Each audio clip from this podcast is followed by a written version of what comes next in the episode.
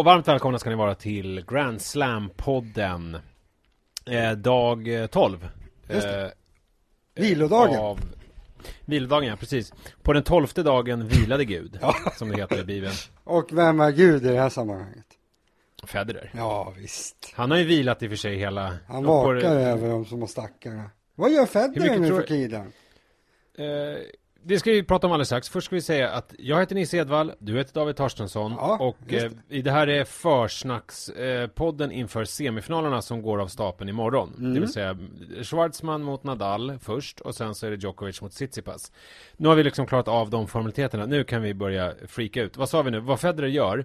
Jag tror att han tittar på tennisen. Det tror jag. Alltså inte slaviskt på allting, men jag tror att han tittar, alltså han tittar nog ganska mycket. Det hade varit mer otippat om du hade sagt att du tror att han lyssnar på oss. För det tror jag absolut inte. Men han kommer väl titta på finalen. Du tror inte att han fick med sig tillräckligt mycket svenska av Magnus Norman så att han kan liksom hänga med i vårat surr? De säger väl hela tiden att han, han tycker att det är väldigt roligt att skoja med svenska fraser. Att han tycker att han är jätterolig när han säger så här. Tjena, tjena grabbar på svenska. Då tycker han liksom mm. att han är skitrolig. Eh, det vet jag inte varför jag sa det. Du sa någonting om det. Eh, roligt. Roligt om man skulle ha det vakande ögat på sig själv hela tiden att så här, oj, nu vet jag inte varför jag sa det. Som att man, det skulle vara skitjobbigt. Ja, om jag, skulle ha det. Jag är liksom trött, jag vet inte, jag, kan, jag, jag skulle kunna svara på ett helt annat än det du frågade om. Dessutom, det var ju liksom dramatik här precis innan. Du, du, du, du höll ju på att dö här precis. Jag känner mig splittrad. Nej, det är mycket nu. Jag känner att det här, det som hände var att jag råkade äta en choklad, chokladbit med lite nötter och jag är nötallergiker så att jag fick en mild liten allergisk reaktion. Eh, och man märker David, alla ni som känner David, eh, eller jag känner inte David jättebra, men på bloggen har man ändå fått, det är inte mycket man får reda på privatpersonen David på bloggen Vamos Raffa, men är en sak man får reda på så är det ju att han är hypokondriker. Ja.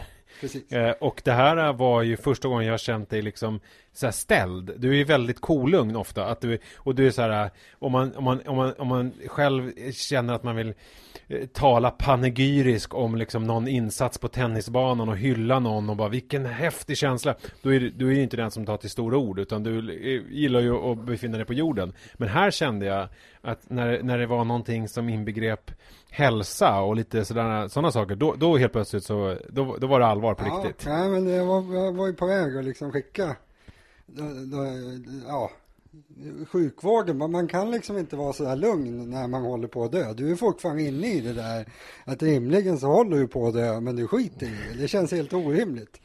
Men är inte det så här skillnaden mellan hypokondriker och folk som är liksom jo, sjuka på riktigt? Att det är Eh, att man, jag har ju haft sådana allergiska reaktioner ganska många gånger så jag vet ju ganska tidigt i förloppet så vet jag om det är så att jag kommer få nässelutslag hela, över hela kroppen, svullna upp, behöva äta jättemycket antihistamin, ta sådana här kortisontabletter och en adrenalinspruta eller om det är som nu att det räcker med att ta en allergitablett och skölja ur munnen eh, och sen så gå vidare med livet. Ja, jag, jag, hade, jag hade reagerat sämre på det här eh, så att säga än vad du gjorde. Du tog det ja. lite, lite lugnare kanske.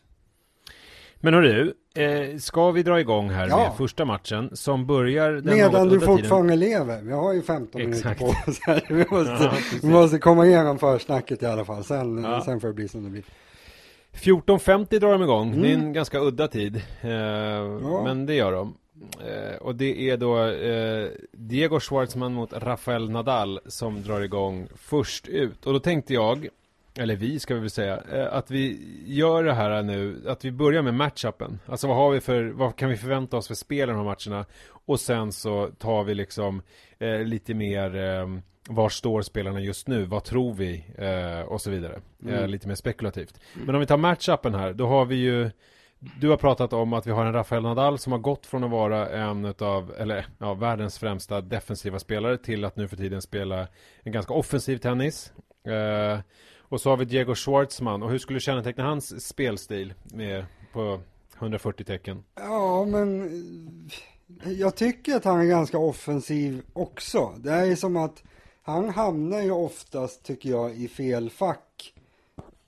Alltså placerad där av ganska många som placerar honom fel helt enkelt. Att han, alltså han är ingen defensiv spelare bara för man kan ju tro det. En liksom kort liten rackare som är hur snabb som helst och bollsäker det är ju lätt att liksom dra det till att han springer och jagar boll, men det gör han egentligen inte. Han vill ju vara den som, som driver på spelet skulle jag säga. Och, alltså när det gäller matchupen, det här kommer ju handla om den som har övertaget i duellerna. Alltså ingen av de här kommer klara att försvara sig till vinsten mot den andra. Eh, så ja, det kommer vara den som klarar av att stå närmast baslinjen och styra spelet. Tror jag kommer vinna. Eh, inte svårare än så egentligen. Och vi har det här vanliga då när man pratar om Schwarz att man måste ta upp hans serv. Mm. Vilket ju börjar bli tjatigt. Men det är ju ja. speciellt med en spelare som har ett sånt handikapp i Ja men det är ju så. Ja det är förmodligen det som kommer att, att hända. Att alltså Nadal kommer ju nästan få press på Schwarzman när han returnerar. Alltså att den här, den här kanonen bakifrån planket som Nadal kommer skicka mot Schwarzman kommer ju vara svårare att hantera än vad Schwarzmans serve kommer vara för Nadal. Så det blir ju som att i Nadals serve så kommer Nadal starta med ganska bra övertag såklart. Han servar ju inte bra, han kommer inte slå 30S men han kommer få liksom lite övertag i de flesta duellerna. Och i Schwarzmans serve är det ju ja, men lite hugget som stucket vem som kommer börja med övertaget. Och i och med att jag tror det där blir helt avgörande, att jag tror inte Alltså det är klart att Nadal i sina bästa stunder kanske han skulle kunna stå emot Schwarzman ganska bra försvarsmässigt men nej, jag tror alltså Nadal har bättre förutsättningar att styra spelet. Jag tror troligt att det kommer att avgöra. Så det, ska man hålla utkik efter någonting då är det väl vem som, vem som får grepp om duellerna helt enkelt. Och, och vad förväntar du dig för matchbild då? Ja men alltså det blir ju snabbt spel. Det kommer ju inte vara någon, någon liksom lamt bollande direkt. Det kommer bli bra fart. Båda har ju allt intresse i världen av att slå till bollen. Det är ju ingen av dem som vill hamna i greppet på den andra liksom. Så det kommer bli snabbt, högt tempo, säkra spelare. Båda kommer vilja, alltså det är mycket talar för att det blir väldigt bra spel. Det, det kan man ju säga. Det är ju två av världens absolut bästa bollare på grus. Så det kommer bli kul. Sen eh, blir ja. frågan om det blir jämnt. Det är väl den viktiga frågan. Men när man tittade på mm, matchen mot eh, Sinner som eh, Nadal spelade. Mm. Då kändes det ju som att han fick eh, koll på sin den här raka forehanden. Eh, Nadal. Mm. Den är ju, alltså den är ju ganska viktig. Och eh, vad, hur, hur, tror du den kommer eh, yttra sig här mot eh, Schwartzman? Tror han kommer använda sig av den mycket? Eller vad, vad, hur kommer han göra alltså, för jag, att... Jag tror ju egentligen att Nadal kommer försöka få den här tyngden på Schwartzman snarare än att försöka slå liksom vinnare vid sidan av honom egentligen oavsett om det är rakt eller cross utan han, han kommer liksom försöka pressa bak Schwarzman med liksom tunga, tunga slag och sen ska Schwarzman förhoppningsvis bli lite kort och då kan Nadal kliva in. Så jag tror inte, jag tror det är snarare det som kommer vara taktiken för Nadal att liksom, ja men använda sin tyngd i, i slagen liksom. För Schwarzman, han, han är inte den mest kraftfulla spelaren liksom. Så om det blir som Nadal vill, då ska det ju bli lite så att jag menar Schwarzman helt enkelt inte orkar stå emot. Han har inte riktigt samma tyngd som Nadal har. Så det får väl vara Nadals plan på något sätt. Och när det gäller Schwarzmans plan, han kan inte göra så mycket olika saker utan Alltså för hans del handlar det egentligen om att pressa upp tempot. Att han vill ju pressa, pressa, pressa tempot så mycket så att det bara går. Så att Nadal kanske till slut får lite svårt att hålla med och kanske blir lite, lite osäker av att han får Liksom att det går lite för fort. Eh, ja, det är väl De, de här stoppbollarna vi har sett där i tid och otid. Kan nej, det vara något? Nej, det tror jag inte. Vem ska lägga dem? Det är liksom Nadal är väl inte, han är inte så snabb som han en gång var, men han är ju väldigt bra på att hantera stoppbollar å andra sidan. Så lägga stoppbollar på Nadal är ju generellt sett inte så smart. Och Schweizman, han är väl, han är ju snabbare än Nadal. Och ja, en av de absolut snabbaste. Så nej, tror jag inte. Dessutom så högt eh, tempo i spelet också. Då blir det ju ganska svårt i allmänhet att lägga stoppbollar. Så alltså, jag tror inte på en stoppbollande alls faktiskt. Uh, så eh, du tänker att vi har en matchbild där vi uh, ser vem som tar befälet över baslinjen ja. i duellerna och uh, det kommer fälla avgörandet och att vi har svårt att tro att Schwarzman till slut kommer klara av att stå emot liksom tyngden i Nadals spel men att det kommer bli en kul och spännande match. Ja, alltså jag hoppas, alltså, om jag får gissa så tror jag faktiskt inte att det blir jämnt. Jag tror att Nadal är för bra helt enkelt. Att, att, nej, men att, att Schwarzman inte kommer kunna stå emot. Men jag menar, han, Schwarzman slog ju Nadal för bara någon dryg vecka sedan här. Det är väl, betyder väl någonting måste man säga. Alltså, han är ju väldigt bra. Det är inte lätt att bolla ut Schwarzman. Men, jag, men det kan ju också betyda ja, att Nadal är för jävla mycket på tårna ja. och uh, ska liksom stämma i bäcken. Mm. Men jag tänkte på en grej med också Eh, alltså här nu eh, vad de är formmässigt. Vi har ju en Schwarzman som uppenbarligen är i, ja kanske sitt livsform. Mm. Och sen så har vi Nadal som väl egentligen inte riktigt har fått bekänna färg Nej, ännu. Eh, så att, och, och, vad tror du, alltså kan kan Schwartzman vinna den här matchen om Nadal har en bra dag? Liksom? Nej, finns det något alltså, sånt scenario? Nej, det, det, tycker jag inte. Alltså så bra är han inte, Schwartzman. Så det finns ingen Alltså det finns ingen möjlighet att han kan slå Nadal när Nadal är bra, egentligen oavsett underlag. Utan så mycket bättre är ju Nadal. Men alltså Nadals form är väl eh, alltså stort frågetecken egentligen. Han har ju inte, nej, han, han har inte slagit någon bra spelare sen uppehållet liksom. Kollar man på Nej, han, det, han, har inte, han har slagit liksom Carino Busta och Lajovic i Rom. Och i den här turneringen mm. också, det är ju ingenting. Så alltså, lite blir det väl för Nadal. Helt plötsligt ska han få möta någon som är, riktigt, riktigt bra. Uh, ja, det, det, det, är inte helt självklart att Nadal är i toppform liksom.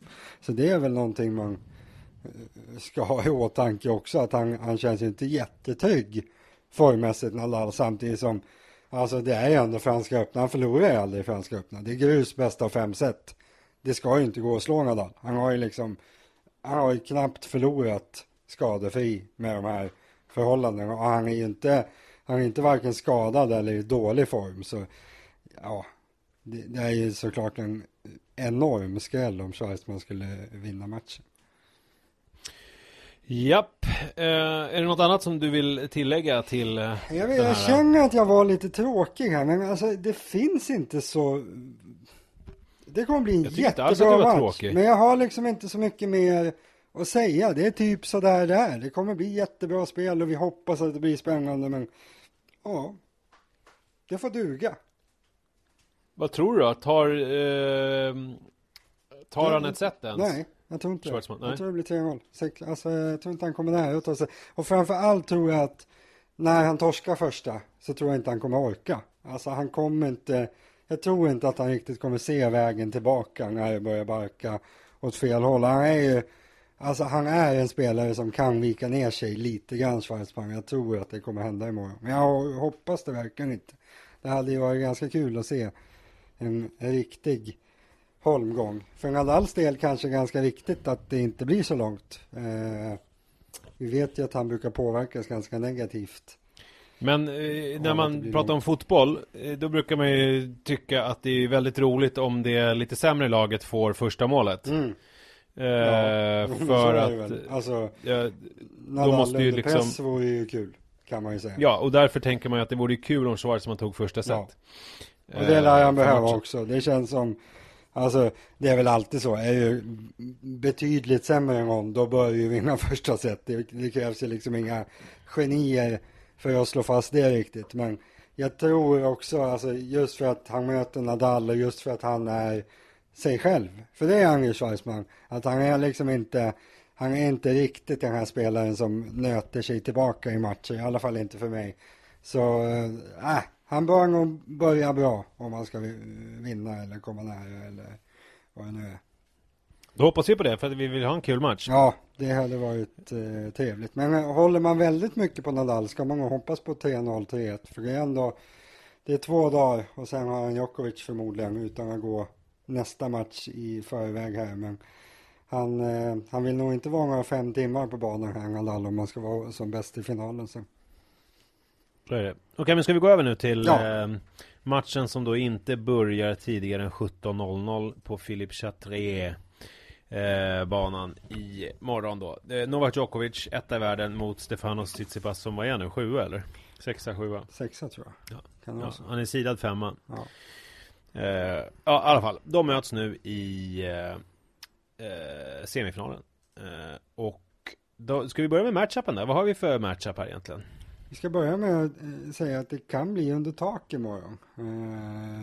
Det ska regna jättemycket på förmiddagen i Paris. Sen ska det regna Ja. lite under eftermiddagen. Det kan på, men det kan vi kanske ta sen. Eh, Ja, vad frågar du? Matchupen? Matchupen, eh, Djokovic Mm. mot eh, Tsitsipas. Ja, alltså det, Tsitsipas måste ju på något sätt komma runt att han är mycket, mycket sämre än Djokovic i spelet. Att alltså om de skulle, om de skulle stå och bolla med varandra så Tsitsipas slår inte Djokovic, särskilt inte på grus i liksom ett bollande.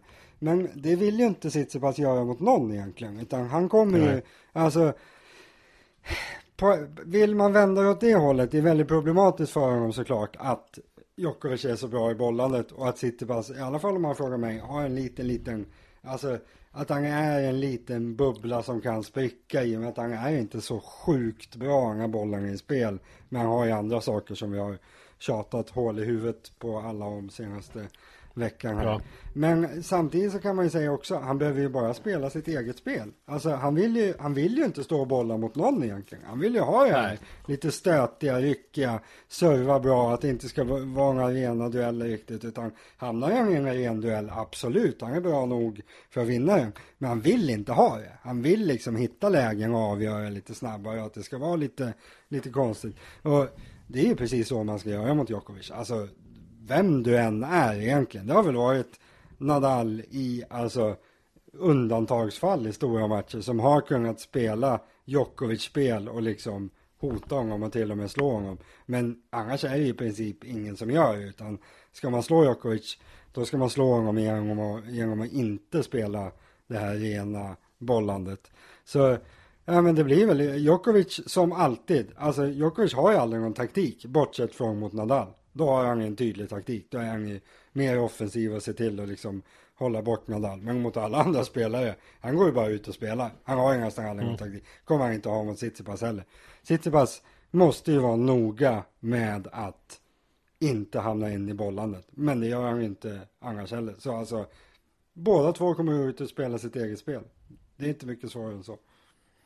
Så Djokovic kommer vilja ha bollen i spel, Tsitsipas kommer vilja korta poängen och, exakt. och, och då, då använder ju Tsitsipas, det tycker jag man har sett nu att det är ju inte bara så att han pangar på linjen och försöker avsluta så, utan han gör ju andra konstiga, han Ja. har ju börjat slicea ganska mycket och hålla på och greja och eh, mischa och gå, gå fram Mm. och allt möjligt som man håller på med. Ja. Ja men det är Eh, det, det- alltså och, och, vinkla mycket, alltså som du säger slicea, dra upp någon hög ibland, alltså han, han får göra allting för att stöka till matchbilden som jag säger, och det kan han ju. Han har ju förutsättningarna för att göra det. Eh, så även om han, han, han kommer ha en tydlig taktik tror jag, han kommer liksom vara mer av sig själv än vanligt. Han kommer, han kommer utnyttja den spelstilen han har. Medan Djokovic, jag tror inte han bryr sig så mycket att det är Tsitsipas eller någon annan han möter. Han, liksom, han, han vet att han, han. Han bryr sig ju bara om sig själv. Ja, alltså, han, han, det, han täv, det pratade vi om igår, att han tävlar mot sig själv. Liksom. Ja. Det är hans eget skalle. Ja, han kan inte göra så mycket annat. Det blir man, man ska kanske inte säga att tidernas bästa spelare är endimensionell och bara spelar på ett sätt. Men alltså, vad ska han göra? Han, har, han, har, han, är, han är bäst i världen på att spela tennis. Men han har inte liksom, han kommer inte börja springa på nät eller han kommer inte börja slicea allting eller spela defensivt eller något. Han, han kommer göra, han gör ju alltid det han gör liksom. Och det funkar mot alla. Ja men det är ju det här som vi pratat om också Eller kanske var jag som sa, jag vet inte om du höll med Men att Djokovic är ju spelare som man ska slå Mm. Jag menar han behöver ju inte försöka slå någon Han är ju den Nej, det ju behöver bara stå jobbigt. där och sen vinner han, alltså händer ingenting spektakulärt, då vinner han. För han är, han är Ja. bäst liksom. Så ja, det är ju Tsitsipas som måste hitta på det spektakulära medan Djokovic mest bara måste stå där. Men sen har vi det här supermännen. Är han skadad eller är han inte skadad Djokovic? Det Ja. vet vi inte. Nej och det, för att då kan det ju vara så. Det var ju någon turnering som han bröt ju efter. Han hade lite ont någonstans och sen så gick han mm. av. Det var väl den året. Det var väl US Open förra året, var inte det? Kan det säkert ha varit. Han har ju brutit förhållandevis många matcher. Det var väl eh, Tim Hangman som hade pluggat in de där siffrorna. Han hade brutit 15 gånger tror jag. Varav många i Grand Slam-turneringar. Så alltså, ja. Han, han, han byter ganska ofta Djokovic. Vilket även gäller eh, de andra spelarna, i synnerhet Nadal. Att de, de är inte spelarna som liksom, om, om det inte känns tillräckligt bra, då, då spelar de inte liksom. Och det där är ju Djokovic också med. Och jag vet inte, det, det går inte att säga vad det var för någonting. Jag vet inte om du har hört någonting om vad han har sagt att det var i första set i förra omgången. Men det, det någonting är ju. Ja, nej, alltså jag har inte hört någonting. Jag, jag kan säga, jag har också haft lite tennispaus idag. Så att jag har liksom inte orkat hålla på och surfa runt och kolla så mycket. Men det, det som man hörde var väl att det, det, alltså någon sträckning motsvarande grej. Det var ju mycket där att han hade fått en ordentlig massage på inför, alltså på uppvärmningen mm. inför den matchen och så att det är väl någonting där. Ja. Men det kan ju inte vara, ja, eller. Nej. Ja, jag alltså jag tycker att det är en stor faktor. För jag tror inte han kommer vara 100%. Alltså gå från att ha det här gigantiska nikotinplåstret och serva liksom 150 km i timmen eller vad du sa att han gjorde i första set. Till att två dagar senare var helt 100% Alltså då är det någon slags nackspärr. Och det tror vi väl inte riktigt på utan att någonting fel är ju där. Så helt hundraprocentigt tror jag inte han kommer vara. Sen är ju frågan Nej. liksom, är han 90-procentig, då vinner han förmodligen. Är han 70-procentig, då torskar han. Så ja, det där är ju en, för mig är i alla fall en stor faktor inför matchen. Jag tror att 80 procent, då blir det lika eller? Ja, då blir då vinner han 6-4 avgörande. Okej, okay, 70 procent, eh, då förlorar han. Och 80 73 procent, då blir det, då blir det så här efter 6-6, då blir det 12-10 till någon gång. Ja, ja, ja, okej. Mm. Så att det är först när man kommer ner på 70% som han börjar förlora? Ja, men då förlorar han förmodligen. Och då, det är inte säkert att han förlorar, men antagligen. Ja, men jag tänker 70% om det är så här, då, då är det på gränsen. Men 69% ja. då förlorar han i fem set. Ja, troligen. Och sen så blir det, och alltså, sen så blir det fyra set. Snackar vi 60% alltså då ska det mycket till. Då är det kanske en på 10 att han vinner. Ja. ja. 50% eh, då förlorar han ja, ganska klart, i, i, klart i tre set. Ja, då är det tre. Om vi börjar uh. snacka 20 procent, alltså då är det riktigt dåligt. Då, då är det stögim. ja, det är bra. Men då har vi ju alltså en, en Tsitsipas som vill göra det knepigt mm. och Djokovic som vill göra som han brukar. Stå och hålla igång spelet och vara säker. Och sen så är det frågetecken då eh, för hans skada. Det måste man hålla, det, då, och då är väl det här med serven man ska hålla utkik efter egentligen. Ja. Det var väl den som var tydligast igår. Sen ja, så var det väl kanske att han inte... inte... Bollade han lite vekare också kanske i början? Jag vet inte. Jag ja, jag tycker mest, nog det. Jag tror det. Så det var väl någon... Sen, man måste väl nämna den mentala kampen också tycker jag. I och med att vi alltid tjatar om det med Tsitsipas. Och alltså Djokovic kan man säga att han är lite labil just nu när han spelar tennis? Alltså, jo. man skulle ju vilja se här att Tsitsipas bara spänner ögonen i honom tidigt och försöker reta upp honom. Sen om Djokovic blir så mycket sämre av att han blir arg, men man, alltså det är, en, det är en kittlande kraftmätning med en liten halvskadad Djokovic som blir argare och argare. Och ja, men, liksom ja, men jag tänker med tiebreak i första set, det kan ju vara något. Ja, det hade alltså... varit eh, trevligt med en lite kall eh, ouppvärmd. Han ska nog värma upp imorgon Djokovic, jag tycker det. Ja. ja, ja jag, jag tjatar om det igen. Ja men det, det, ska ju bli intressant för att jag menar Tsitsipas har ju liksom Jag tänkte på det i Rublev-matchen vi, vi, Han aldrig, för han förlorade ju Och hade ju förlorat En del matcher när han liksom hade visat prov på ett annat mentalt eh, Alltså en, en motsatsen till mental styrka. Ja, ja. för han hade liksom gjort bort sig i några matcher. Men då när han skulle eh, i de här eh, tajta lägena mot Rublev och när han skulle serva hem och sådär Det var ju inget snack. Nej. Det var ju liksom var Då var det ju den Ja, det var ju den Tsitsipas man kände igen. Mm. Så att eh, ett eh, ett tajt första set med tiebreak här, det kan ju bli spännande. Mm. Uh, det är, ja, det är fina matcher alltså, det är verkligen det, det, är som mästare mot utmanare i båda två, precis som man vill ha det. Och mm. så väntar eventuellt en liksom supertitelmatch runt hörnet där. Så det är en fin avslutning av den här turneringen, det är det verkligen. Uh, tänk vad kul om Federer kommer in på arenan Ja. och tittar. Nej, han kommer inte in. Han har ingen biljett. Vad sa du att man behövde göra för att få se finalen? Eh, men tror du att han Tror du att Federer, hur många telefonsamtal tror du han skulle behöva ringa om han skulle vilja komma och titta på finalen? Nej, jag tror det bara ett, ett sms utan svar tror jag. Jag kommer. Ja. Och så Ja, bara går han in. Fast det, det stämmer i och för sig inte överens med, jag kommer ihåg det här klippet när här vakten i Australian Open inte släppte in honom i någon eh, kafeteria eller vad fan det var där. Att han, han Var inte det Nadal? Nej, det var Federer va?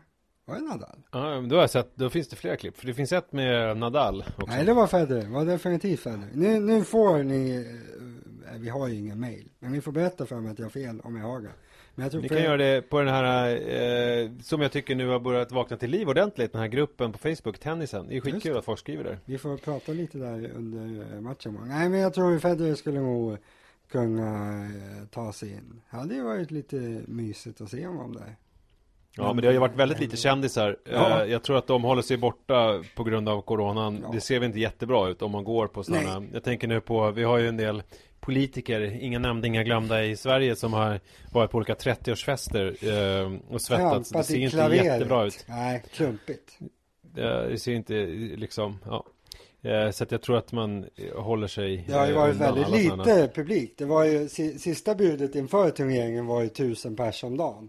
Jag, för, jag försökte sitta och räkna här igår hur många det kan ha varit, men det var ju inga tusen pers. Det var ju inte. Ju Man vet, att det är, en- man vet att det är en bra match när man sitter och försöker räkna hur många det sitter i Ja, publiken. det finns så mycket att göra under en tävlingsmatch Nisse. Det går ju inte bara att sitta och titta på spelet. Man måste göra minst två saker samtidigt. Det är tennis. Det är bra det. Det, Det är bra det. Ja, det är så det är. Hörrni, glöm inte att eh, klicka på prenumerera Just och eh, skriva kommentarer och eh, ska vi göra det? Ska vi se om vi har kommit eh, Har det kommit några nya eh, kommentarer? Ska jag kolla det lite snabbt här? Det väl, kan väl vara en gullig avslutning. Eh, den där har jag läst. Som man längtat efter en tennispodd som fyller tom, tomrummet efter Hawkeye. Det enda som saknas nu är att de håller igång podden även under ATP-veckorna. Eh, det kommer vi inte göra. Eh, nej, det blir eh, det, kan jag, det, det ska vi inte lova i alla fall. Nej, det hade varit magiskt. Så är det. Men skriv kommentarer och eh, recensera och prenumerera. Så hörs vi imorgon. Det gör vi. Tack så mycket för att du lyssnade. Hej då! Hej!